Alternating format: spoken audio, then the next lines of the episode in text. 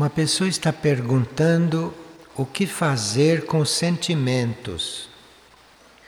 Se os bons sentimentos podem ser oferecidos à alma. Então, os nossos sentimentos podemos oferecê-los à alma, mesmo que sejam bons, porque aí a alma os vai depurando porque sentimento sempre precisa ser depurado. Então a gente oferece a alma, mesmo que sejam bons, e aguarda um pouquinho que eles vão mudando, vão mudando e vão se elevando cada vez mais. Sentimento é uma coisa do corpo astral. É como o suor do corpo astral, o suor perfumado. Então é preciso oferecê-lo à alma para que ele se transforme num sentimento superior. Claro que é melhor ter bons sentimentos do que maus sentimentos, mas mesmo os bons a gente oferece. Porque ficar liberado de sentimentos é uma grande coisa. Porque aí é a alma que vai se encarregar de transmitir as coisas para o outro. Não é mais o corpo astral, não é mais o corpo emocional. E uma pessoa que tem uma filha de quatro anos estava muito agitada diante da menina. E a criança lhe disse: Vamos orar. Com as crianças a gente teria que aprender mas olha aqui. Como desenvolver a fé nas crianças? Nossa posição é de ensinar, compreende? É o contrário. Ninguém pode desenvolver a fé em ninguém, porque a fé é uma qualidade da alma. Então, a uma criança você tem que tratar como alma, tem que considerá-la uma alma, tem que lembrar a ela que ela é uma alma, para ela ir recordando isto, para ela ir se firmando nisso, e com isto vem a consciência da fé para ela. Você não tem que ensinar nada neste campo para ela. Ela é que vai te ensinar o que é a fé, quando a alma lhe der isto para manifestar. Mas para isso você precisaria considerá-lo uma alma e não um objeto, um filho, uma criança. Todas estas palavras não têm nada a ver com alma, nem criança, nem filho, nem neto. Isso não tem nada a ver com alma. Então, precisa que você a considere uma alma, não sua filha, nem sua irmã, nem sua neta, nem sua criança, uma alma. Enquanto isto não for uma realidade no dia a dia, não há esta ajuda para que esta fé vá ficando cada vez mais consciente na criança. Ou melhor, quanto mais você interfere na criança, quanto mais você ensina para a criança, mais ela vai esquecendo da fé. Porque o que os adultos ensinam é ser prático, às vezes ensinam a ser limpo, às vezes ensinam a ler, ensinam a escrever. Os adultos ensinam uma série de coisas que vão fazendo a criança perder a fé. Não se lembram mais da fé. Porque tem tanta coisa que os adultos lhes apresentam, que os adultos ensinam, que elas vão perdendo a fé. Isto é a realidade se vocês observarem. E uma pessoa esta noite sonhou que ela estava se posicionando para receber a tarefa do dia e que o material a ser utilizado seria o fogo. E quando ela perguntou, mas onde está este fogo para eu cumprir a minha tarefa? Lhe disseram, está dentro do seu peito. Então está perguntando que fogo é esse. Aqui a palavra fogo está se referindo à energia da alma, à energia do eu superior.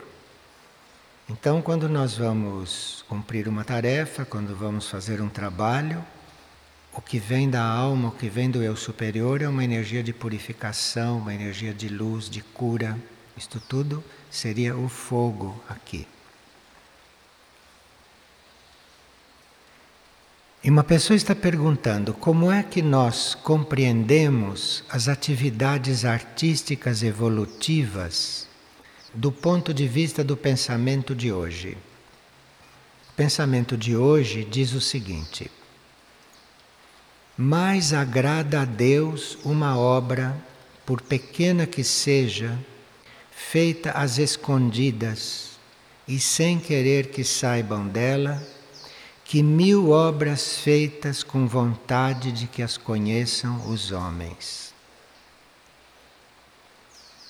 Então, como é que nós vamos empreender uma atividade artística assim, não é? Vocês ouviram falar em Beato Angélico, não é? Ele nunca pensou em fazer grandes obras. Lá no cantinho dele, ele pintava para Deus e hoje é beato angélico. É isto que o pensamento quer dizer. Agora, se você vai se pôr a pintar para ficar conhecido, para ganhar prêmios, para salvar o mundo, você vai pintar uns quadros que amanhã já vão jogar fora. E os de Beato Angélico, que pintava para Deus, não para nós, para nenhum de nós, para ninguém, pintava para Deus. Os quadros dele estão aí até hoje. É assim. Agora, esta é uma pergunta que volta ciclicamente e vê-se que nós precisamos realmente nos familiarizar mais com esse assunto. Esta pessoa gostaria de saber sobre as almas gêmeas e a pergunta é assinada por duas pessoas, por um casal. Nós somos sete mônadas. Então, cada mônada cria uma alma. Então, nós não somos almas gêmeas. Se a gente for ver do ponto de vista da alma, nós somos sete almas, não almas gêmeas. Nós somos sete almas. E essas sete almas, elas evoluem, eventualmente até em épocas diferentes.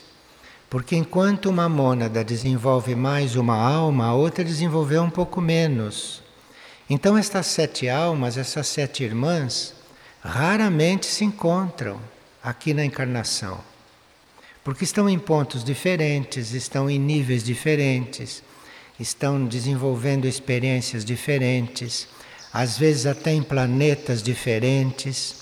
De forma que o que existe na realidade são sete almas, não almas gêmeas. Almas gêmeas é um mal entendido. Quando alguém se sente alma gêmea com outro, isto é uma ilusão. Isto quer dizer que ele está vendo no outro a sua outra polaridade. Então, almas gêmeas são as suas duas polaridades que por você não reconhecer em si, você só reconhece uma, então você vê no outro a outra polaridade e chama isso de alma gêmea. Isto é ilusão, porque aquela pode não ser uma das sete que você é. De forma que isto é uma das grandes ilusões de quem diz que ama tanto o outro que acha que é uma alma gêmea. Isto não quer dizer que as pessoas não se amem. O que se quer dizer é que não são almas gêmeas, porque isso não existe. Então, se você reconhece o seu aspecto masculino e o seu aspecto feminino, você com isso reuniu os dois aspectos da sua alma. E dentro de você, você pode pensar que o outro aspecto é a outra alma, mas não é a mesma porque é muito diferente um aspecto do outro. Então, quem descobre esses dois aspectos no início, ele acha que tem uma alma gêmea, mas tem uma ilusão dele. Aquilo não é alma gêmea, aquilo é ele mesmo. São as duas polaridades da mesma alma. Uma pessoa está dizendo que ela não tem tempo para nada e que gostaria de poder estudar mais, se dedicar mais ao caminho. Quem alega muitas ocupações, quem se diz muito ocupado, em geral são personalidades de terceiro raio. Quem tem o terceiro raio na personalidade se acha sempre muito ocupado, porque isso é uma das ilusões do terceiro raio. E quanto mais você se acha ocupado, a ponto de não poder atender coisas, mais você se ilude de que está ocupado. Isto é uma ilusão do terceiro raio. Porque no terceiro raio, na personalidade, nós temos um impulso à atividade. Mas este impulso vem encontra a personalidade ansiosa por servir, encontra a personalidade com seu programa de trabalho positivo que ele está oferecendo a Deus. Então, com este impulso do terceiro raio, ele começa uma atividade indiscriminada, embora até ordenada, mas indiscriminada, quer dizer, ali dentro tem muitas coisas inúteis, muitas coisas que não era para estar fazendo, muitas coisas que, enfim, é muita atividade inútil, porque ele precisa aprender a resolver de outra forma. Então, esse impulso à atividade indiscriminada faz com que ele se ache muito ocupado. Isto é uma ilusão, porque se nós estamos alinhados e fazendo o que temos que fazer, não há por que estar sempre ocupado. E aí, mesmo que você esteja ocupado, você vai aprender a fazer outra coisa ao mesmo tempo. Quando você aprende a fazer duas coisas ao mesmo tempo, aí o terceiro raio lhe ensina a fazer três coisas ao mesmo tempo. Aí, quando você aprende a fazer três coisas ao mesmo tempo, aí ele vai te ensinar a fazer várias coisas ao mesmo tempo. Vocês não ouviram falar que há empresários que dirigem sete, dez empresas? Vocês não viram falar que um banqueiro tem bancos em todo o planeta? Como é que ele vai a almoços, a jantares? Como é que ele se casa? Como é que ele tem filhos? Como é que ele vai viajar? Como é que ele vai fazer turismo? Com uma cadeia de bancos. É ou não é a ilusão de estar ocupado? E nós temos uma coisinha para fazer aqui, outra coisinha para acender ali. Tem que atender um telefone, está ocupado. Isto é a ilusão do terceiro raio. Agora, no campo da ilusão, cada raio tem uma coisa para trabalhar.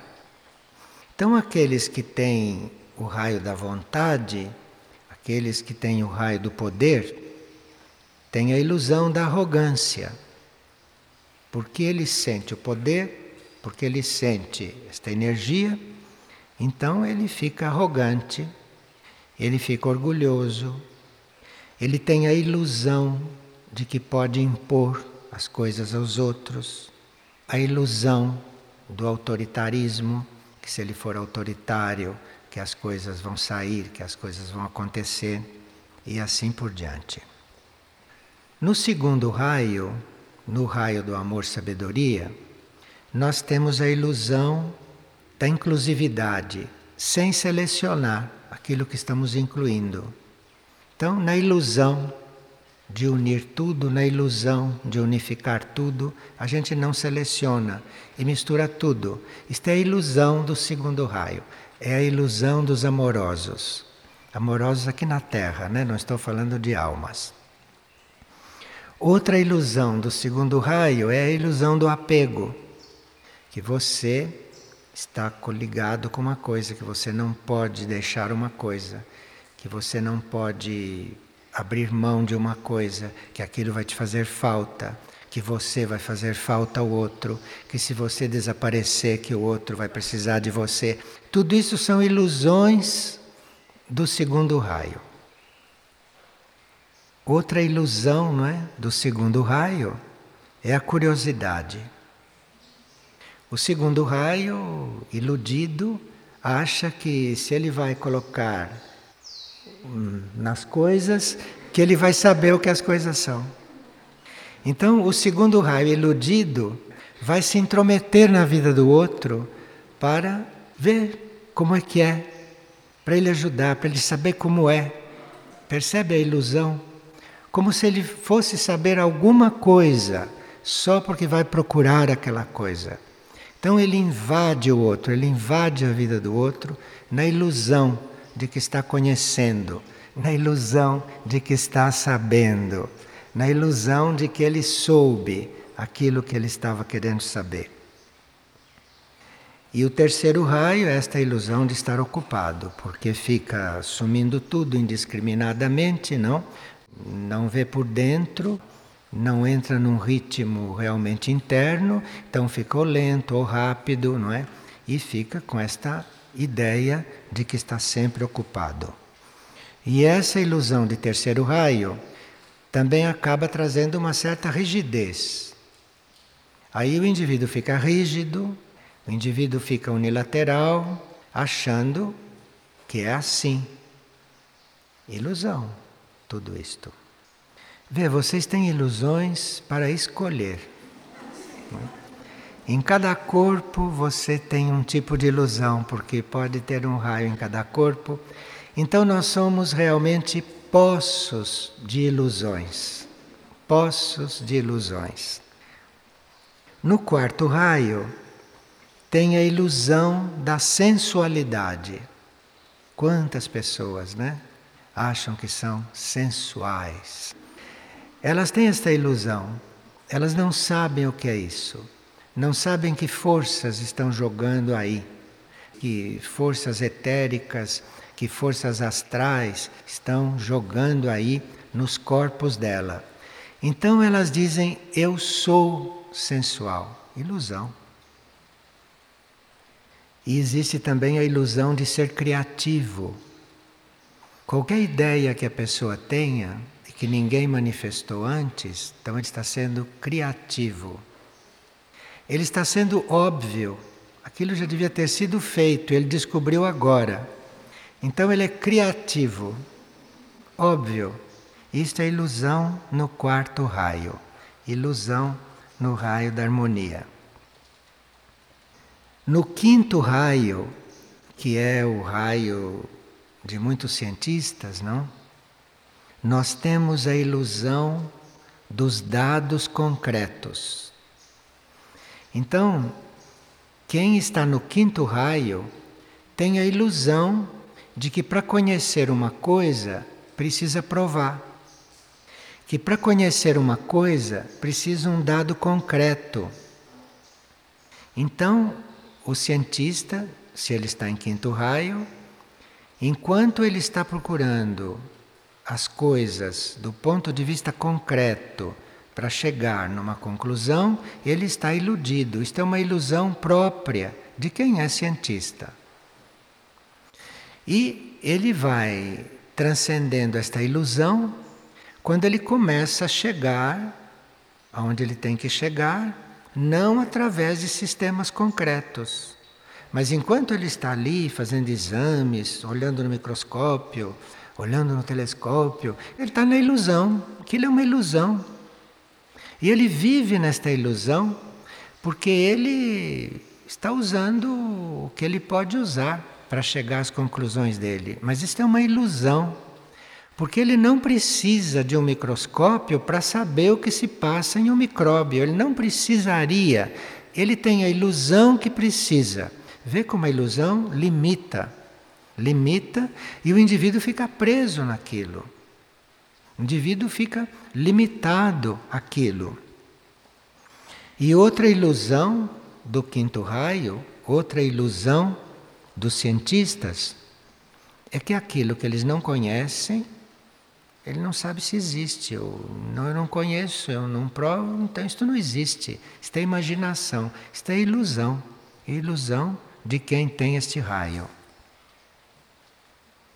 E também, nesse raio, quando você chega a descobrir uma coisa, quando você chega a concluir uma coisa por vias concretas, você acha que você descobriu a verdade. Isto é uma das grandes ilusões do quinto raio, que a gente descobriu a verdade. Há muitos seres de quinto raio que acham que descobriram a verdade em religiões, em filosofias, em teorias, acham que descobriu a verdade, não? As pessoas de quinto raio que descobrem que existe vida intraterrena, acham que descobriram a verdade. Tudo que a gente descobre é uma ínfima parte da verdade. Não tem a possibilidade de você descobrir a verdade. Você descobre partes da verdade. A verdade vai se mostrando a você. Então, mesmo que você sonhe ou veja um ser de aurora, se você estiver no quinto raio, você vai se iludir que você viu um ser de aurora. Isto é uma ilusão. Porque aquilo que você viu, você não sabe se é o ser. Você não sabe se aquilo é um envoltório do ser, se aquilo é um corpo sutil do ser, se aquilo é um lado que o ser te mostrou. Como que você vai dizer que aquilo é verdade? Aquilo é um ser de aurora visto por você ele é um ser de aurora visto com os teus olhos. Mas ele não é um ser de aurora, você está iludido. Como que você pode pensar que porque você viu alguém que você viu o ser? Você está iludido que você viu o ser. Se você viu, você viu a aparência do ser. Percebe que essa ilusão? Essa ilusão é muito persistente. A intransigência é outra ilusão do quinto raio. Porque você é intransigente, ou é assim ou não pode ser. Uma ilusão, porque não tem é assim. As coisas são de infinitas maneiras. E aquilo que você está achando é uma das maneiras. Não tem que ser intransigente. As coisas podem ser de muitas maneiras. E, claro, que num determinado momento são daquela maneira. Mas não tem transigência nenhuma, porque se elas são daquela maneira, dali a pouco não são mais. Já pode ser de outro jeito. Apego a ideias também é uma ilusão deste quinto raio. Principalmente quando as ideias são reais, quando as ideias são corretas, quando as ideias são positivas quando as ideias são evolutivas, pronto. Eu estou iludido que a ideia é aquela. A ideia foi aquela naquele momento. Se você não estiver iludido, você vai estar pronto para daqui a pouco ter outra ideia sobre isso. E é muito importante esta flexibilidade. Então, quando a gente estuda o assunto da ilusão, teria que ver nesses particulares porque realmente nós somos muito iludidos. Se estamos trabalhando a ilusão num sentido, não estamos nos dando conta no outro sentido que estamos completamente iludidos. Nós temos que estar com isto o tempo todo, trabalhando isto o tempo todo, sempre buscando o novo, sempre estando pronto, preparado para ser diferente, para pensar diferente, para agir diferente, mas com cuidado com isto, não? Também. Não se iludir que isto é assim. Você não se iluda com nada, você fique o mais alinhado possível e observe. E aquilo que você for observando de você, sempre entregue. Entregue para os seus níveis superiores. E vá fazendo, vá vivendo, vá realizando, vá pensando, vá sentindo, vá manifestando, mas vá entregando tudo. Vá entregando. Porque se você vai entregando, vão surgindo aspectos novos, você vai ter oportunidade de ser diferente, não? Você nunca mais vai dizer eu sou fulano de tal. Eu sou fulano de tal, um sétimo raio. E outra ilusão desse sexto raio é o apego à devoção. Outra ilusão do sexto raio é o apego ao objeto da devoção. Os objetos da nossa devoção são para nós um representante de algo onde a gente quer chegar. E nós somos iludidos de que somos devotos daquilo. Aquilo está representando um ponto nosso, no qual nós sabemos que temos que chegar.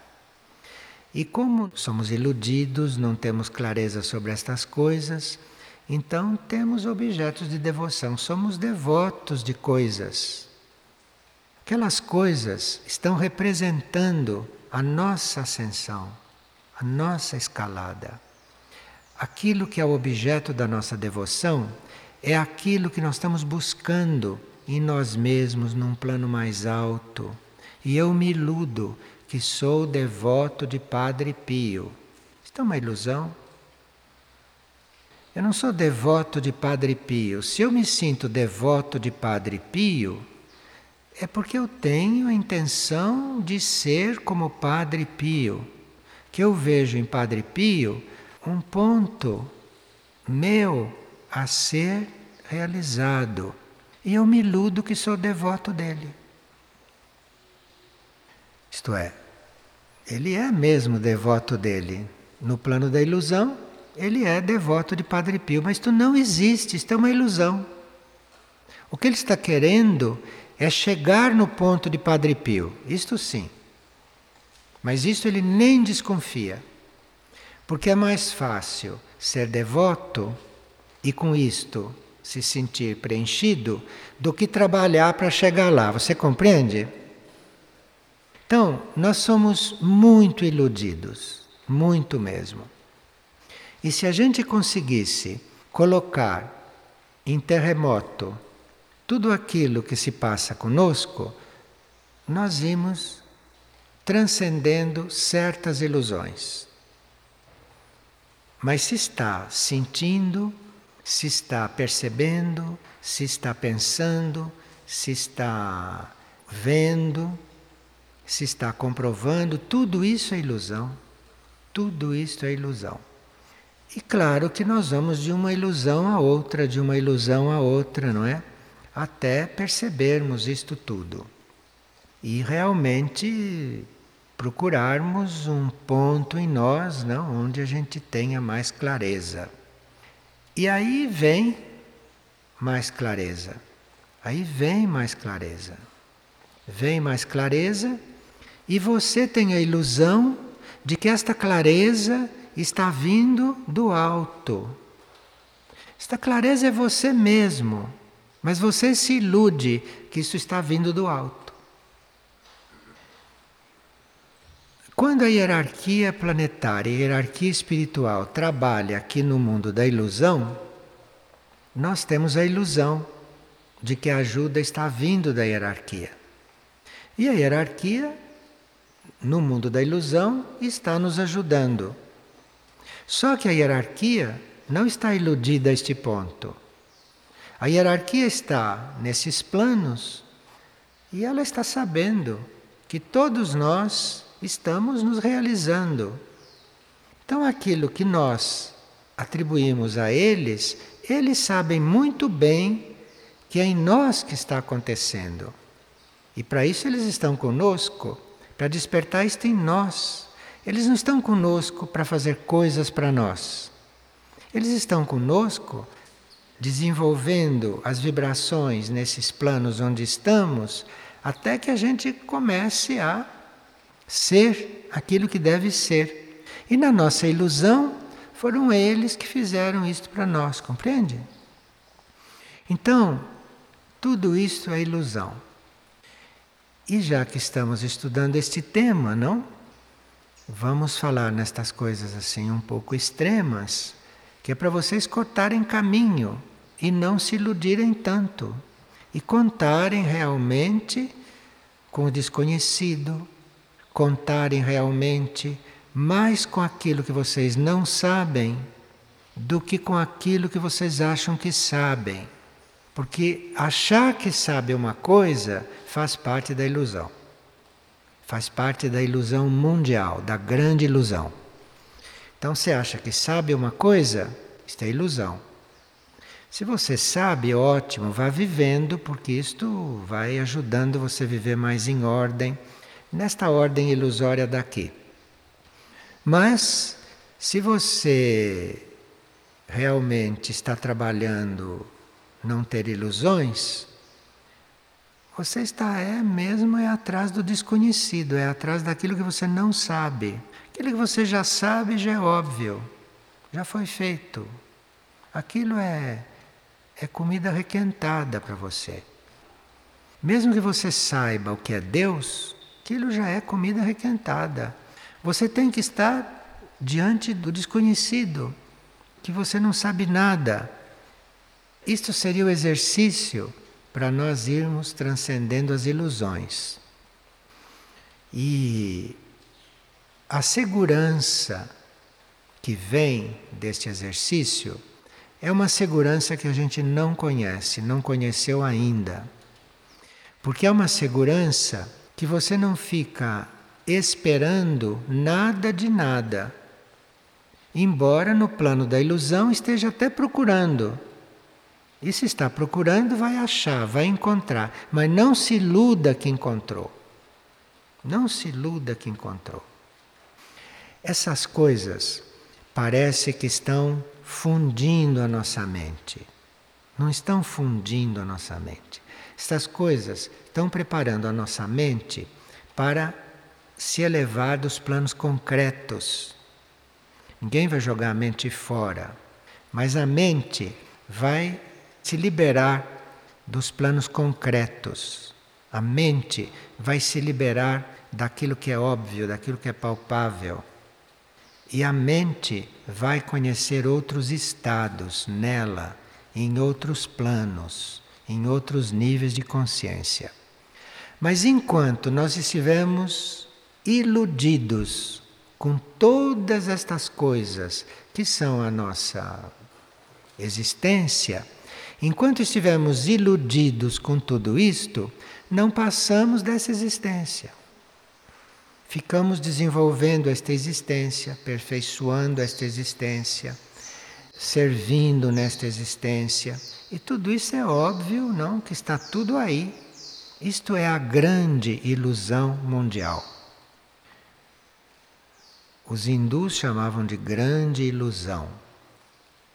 Agora, no sétimo raio existe a ilusão das formas concretas. Como no sétimo raio tudo é muito organizado, tudo é muito concreto, é um ritual aqui neste mundo, não no nosso plano. Então, as coisas que se apresentam com uma forma, com uma aparência, o ser de sétimo raio iludido vai tender a permanecer naquela forma. Ora, enquanto este auditório está nos suprindo, enquanto neste auditório o ambiente é bom, enquanto neste auditório está cabendo nós todos, nós inconscientemente estamos criando a ilusão de que este auditório é perfeito, que não precisa outro auditório, que não precisa nós estarmos fazendo as coisas de outro jeito, porque aqui a forma já se cristalizou, compreende? A forma já chegou num ponto que nos ilude de tal maneira que não tem mais nada o que fazer aqui. Aqui pode estar tudo por fazer. Nós não sabemos o que pode ser este auditório. Nós não sabemos se amanhã aqui não vai ser outra coisa Nós não sabemos se isto aqui não vai ser um grande pombal. Nós não sabemos. Mas nós, na ilusão do sétimo raio, nos cristalizamos. Aqui é um auditório. Esta é a forma do auditório. E é mesmo. E é mesmo. Dentro de certos limites. Mas nós não precisamos estar dentro desses limites. Nós podemos estar internamente liberados disso, liberados destas formas, embora lidando com elas. Outra ilusão da personalidade de sétimo raio é um exagero em detalhes, em minúcias. E isto vocês conhecem, não é? Então, se aquela janela está aberta daquele jeito, essa também tem que estar aberta da mesma maneira. Vocês conhecem isto aqui, né? Porque a gente persegue este tipo de ordem, este tipo de simetria, mas sabendo que isto é uma ilusão. Isto é uma ilusão. Tudo que está na forma é uma ilusão. Então você vai aprender a lidar com tudo isto, mas sem se iludir que é isso mesmo. Porque amanhã entra outra pessoa aqui, amanhã entra alguém que tem outra energia, tem uma visão diferente de como dispor a forma e coloca essas janelas todas abertas diferente. E nós não sabemos se vai estar bem, porque ainda não aconteceu. Não existe só esta forma. Existe só esta forma de abrir esta janela porque nós não conhecemos outra. Mas não é que não exista. Não é que não se possa estar aqui dentro de outro jeito. Se pode. Nós não estamos porque não sabemos. Tudo isso são ilusões do sétimo raio. E outra ilusão do sétimo raio, da personalidade de sétimo raio, é que existe separação.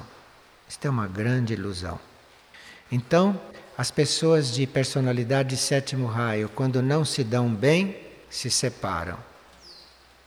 E elas têm a ilusão de que se separaram. Elas se amarraram mais do que estavam amarradas, se elas se consideraram separadas. Então, se você não se dá bem com uma coisa, você se separa, você se amarrou mais ainda pela tua ilusão que se separou. Porque o caminho não é esse, o caminho é o contrário, o caminho é o oposto. O caminho é você não se dá bem com Fulano, então você precisa se unir ao Fulano para saber o que ele é. Não se separar. Porque se você se separar, você ficou devendo para o teu ser o conhecimento do que ele é. Você ficou devendo. No seu ser isto ficou faltando. Então você, iludido, iludido com a separação, você se separou. Olha, daquilo que você crê que se separou, isso tudo você vai reencontrar. Tudo isso você vai reencontrar, mais cedo ou mais tarde. Para você depois fazer como deve. Que se você não se dá bem com o outro, é porque você não o conhece. Por isso que você não se dá bem ou porque você não conhece a si próprio o suficiente para conhecê-lo. Então ele vai aparecer na tua frente vida após vida, até você aprender a conhecê-lo e até você aprender a se conhecer nele, até você aprender a conhecê-lo em você. Vê a ilusão da separatividade no sétimo raio. E com base nisto, existe até advocacia. Sabe o que é advocacia? É aquela que leva você a assinar separações. Veja a ilusão, a ilusão até que ponto chega neste planeta. Tenho uma sobrinha que é mongoloide e agora está chegando na adolescência. Eu gostaria de saber se existe algum remédio natural, alguma planta que ela possa usar para inibir o seu impulso sexual. Principalmente diante de um mongoloide, nós teríamos que estar muito harmoniosos. Muito harmoniosos. Porque as pessoas têm a ilusão de que impulso sexual a gente pode dominar e tem remédio para isso, etc. Isto é uma ilusão. Então, você tem que estar realmente harmonioso diante daquele ser. Porque aquele ser ele tem dentro dele uma grande alegria a manifestar. E para aquela alegria que ele tem, para ele manifestar aquela alegria, você tem que estar muito harmonioso diante dele, que é para aquela alegria poder emergir. E quando aquela alegria emergir, aquela alegria é curativa. Então aquela alegria dele é o que vai resolvendo todos os eventuais problemas que ele tem, porque a alegria vem da alma. E a alegria emerge quando você está harmonioso diante daquele ser. Você só precisa estar harmonioso e aguardar que a alegria possa emergir. E tratando com o ser mongoloide, é preciso levar em conta que aquilo tem uma essência dentro e que essa essência está intocada e que aquela essência não tem nada a ver com a manifestação externa, isto como a essência de todos os seres. E que a essência dentro dele é que vai fazer e que vai produzir tudo aquilo que ele precisa. Veja como já estamos longe de controlar a sexualidade dele. Você não vai controlar a sexualidade de ninguém. Ele é que tem que manifestar todas essas coisas da alma, porque quando estas coisas da alma começarem a emergir, começarem a surgir, isto vai colocá-lo no ponto em que deve ser. Isto é o que vai fazê-lo manifestar aquilo que ele tem que manifestar. Diante desses casos, a gente tinha que falar muito pouco, só o indispensável e estar sempre pronto para ouvir. Porque, digamos que a gente não tem ainda uma voz interior que fale conosco, mas aquilo que fala conosco pode falar pela boca do próprio mongoloide, pode falar pela boca do próprio ser com o qual nós estamos falando. Então nós temos que querer ouvir, querer saber, querer ouvir e não querer impor nem querer resolver, mas precisa fé nestas coisas. Precisa que a mente compreenda e que a mente tenha fé.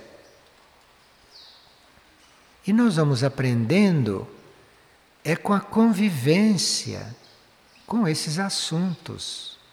Então, digamos, diz: Eu não sei tratar desta criatura mongoloide. Você conviva amorosamente com esta criatura que você vai aprendendo. Você vai aprendendo enquanto ama. Então você não sabe lidar com uma pessoa. Você não sabe, é sinal que você tem que aprender. Então você tem que colocar aí amor. Porque com amor vocês vão poder seguir. E no seguir, vocês vão se conhecendo. Aí você vai aprendendo. Não tem escola para isso. A escola é amorosamente você estar ali. É amorosamente você estar presente. Nós nada sabemos destas coisas, principalmente quando se trata de seres que podem estar de passagem por este planeta, ou que podem estar de passagem por nós aqui na superfície, por esta vida de superfície. Então aí é que você tem que estar com um puro amor, uma pura sintonia interna e ir vivendo tudo isto. Porque é vivendo tudo isto, vivendo o que você não sabe resolver, vivendo o que você não sabe fazer, vivendo aquilo que você não sabe como viver. É aí que você vai aprendendo, é aí que as coisas vão acontecendo. Agora, para os mongoloides, para estes seres, nós teríamos algumas ideias bem concretas e que já foram gravadas numa gravação antiga sobre isto. E existe sim trabalhos aqui no plano físico, não? Com cores para fazer com eles. E tem certas formas que os sensibilizam. Tem certas formas e certas cores que, se nós usamos com trabalhos de desenho ou com trabalhos de pintura, que vão sensibilizá-los, que vão mover certas coisas neles e que vão levá-los à harmonia e equilíbrio e tudo isto. Por exemplo, formas circulares em cor violeta. Isto nos foi uma vez revelado.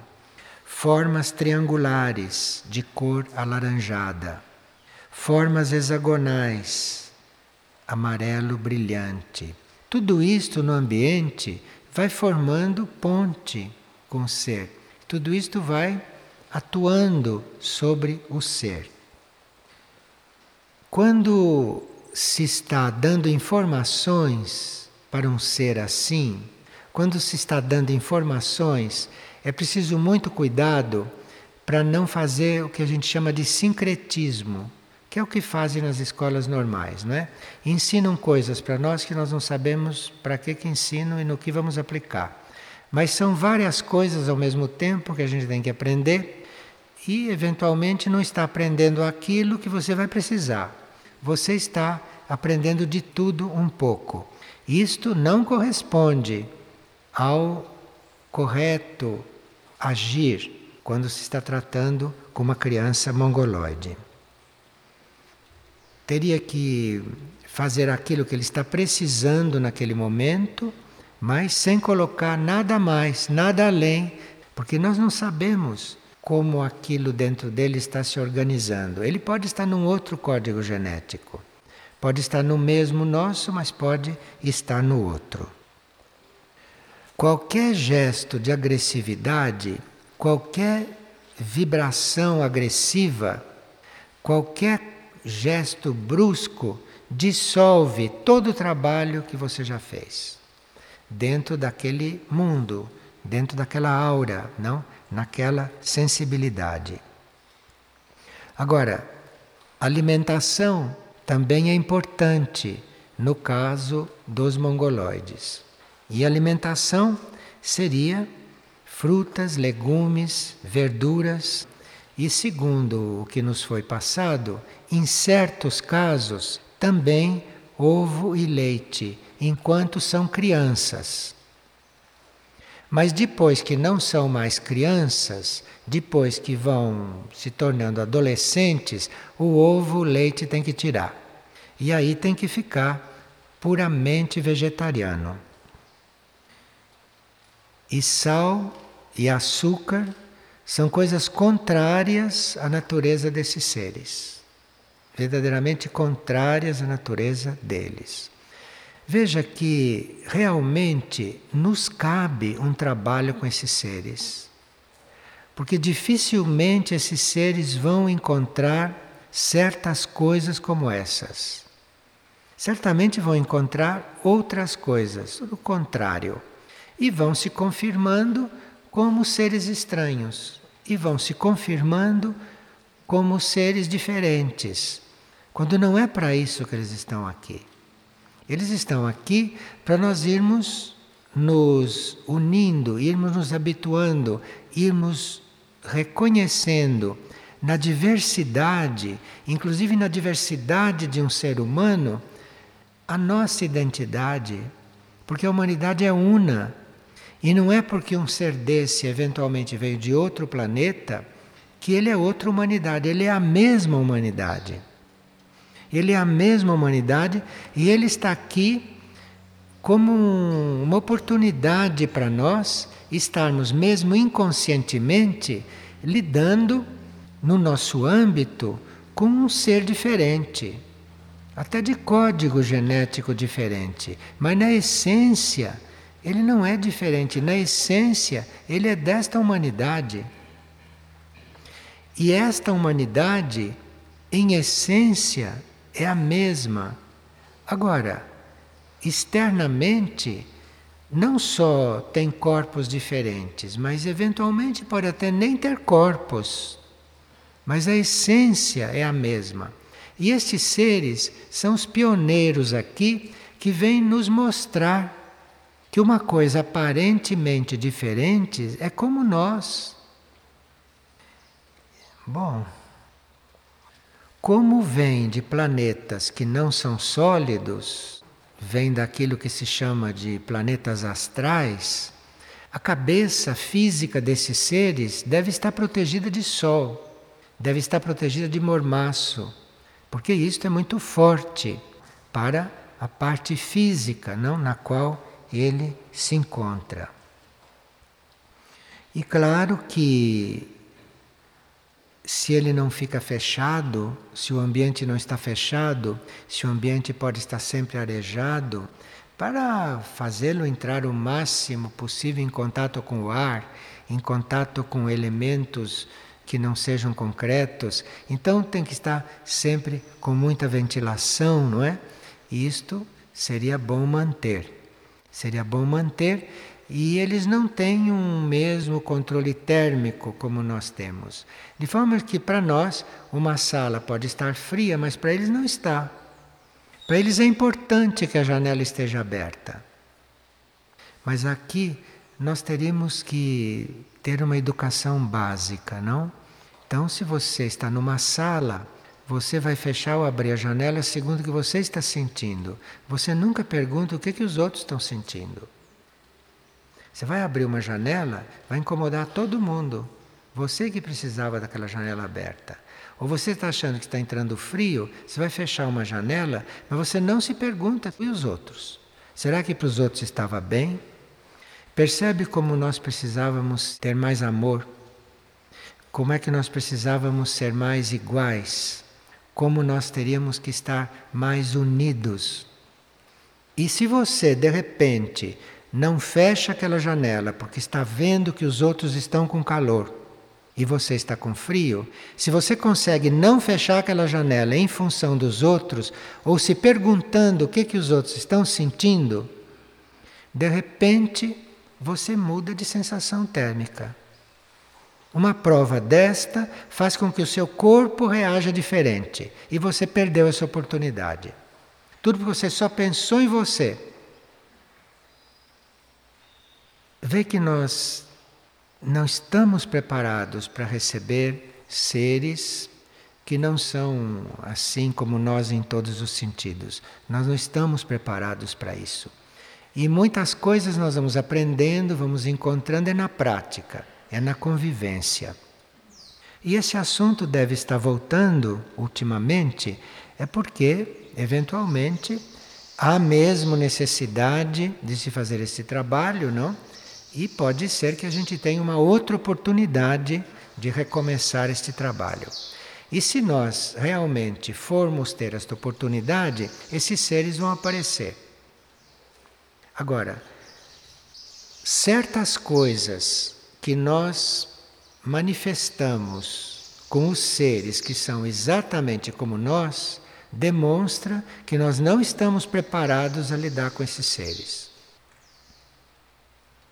Então, nós teríamos que estar com isso no coração, teríamos que estar com isto na nossa consciência, entregar isto, não nos iludirmos que temos esta tarefa, nem que não temos essa tarefa, mas estarmos com as antenas preparadas, porque já foi interrompido este trabalho aqui, mas isso está circulando novamente, isto está circulando outra vez. Então, sem que nos iludamos com nada, vamos ficar disponíveis e preparados. Um ser, ele é como você na essência. Não existem seres doentes, não existem autistas, não existem cancerosos, não existem aleijados. Na essência, É ali que você tem que estar. Todo o resto é uma aparência, todo o resto é uma circunstância, aquilo não é o ser.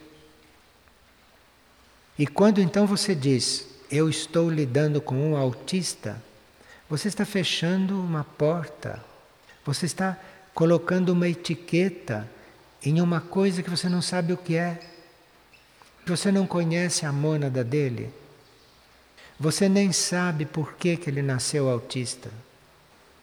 Então, como você pode colocar uma etiqueta nele? Eu acho que nós estamos nos encaminhando para um trabalho um pouco mais amplo.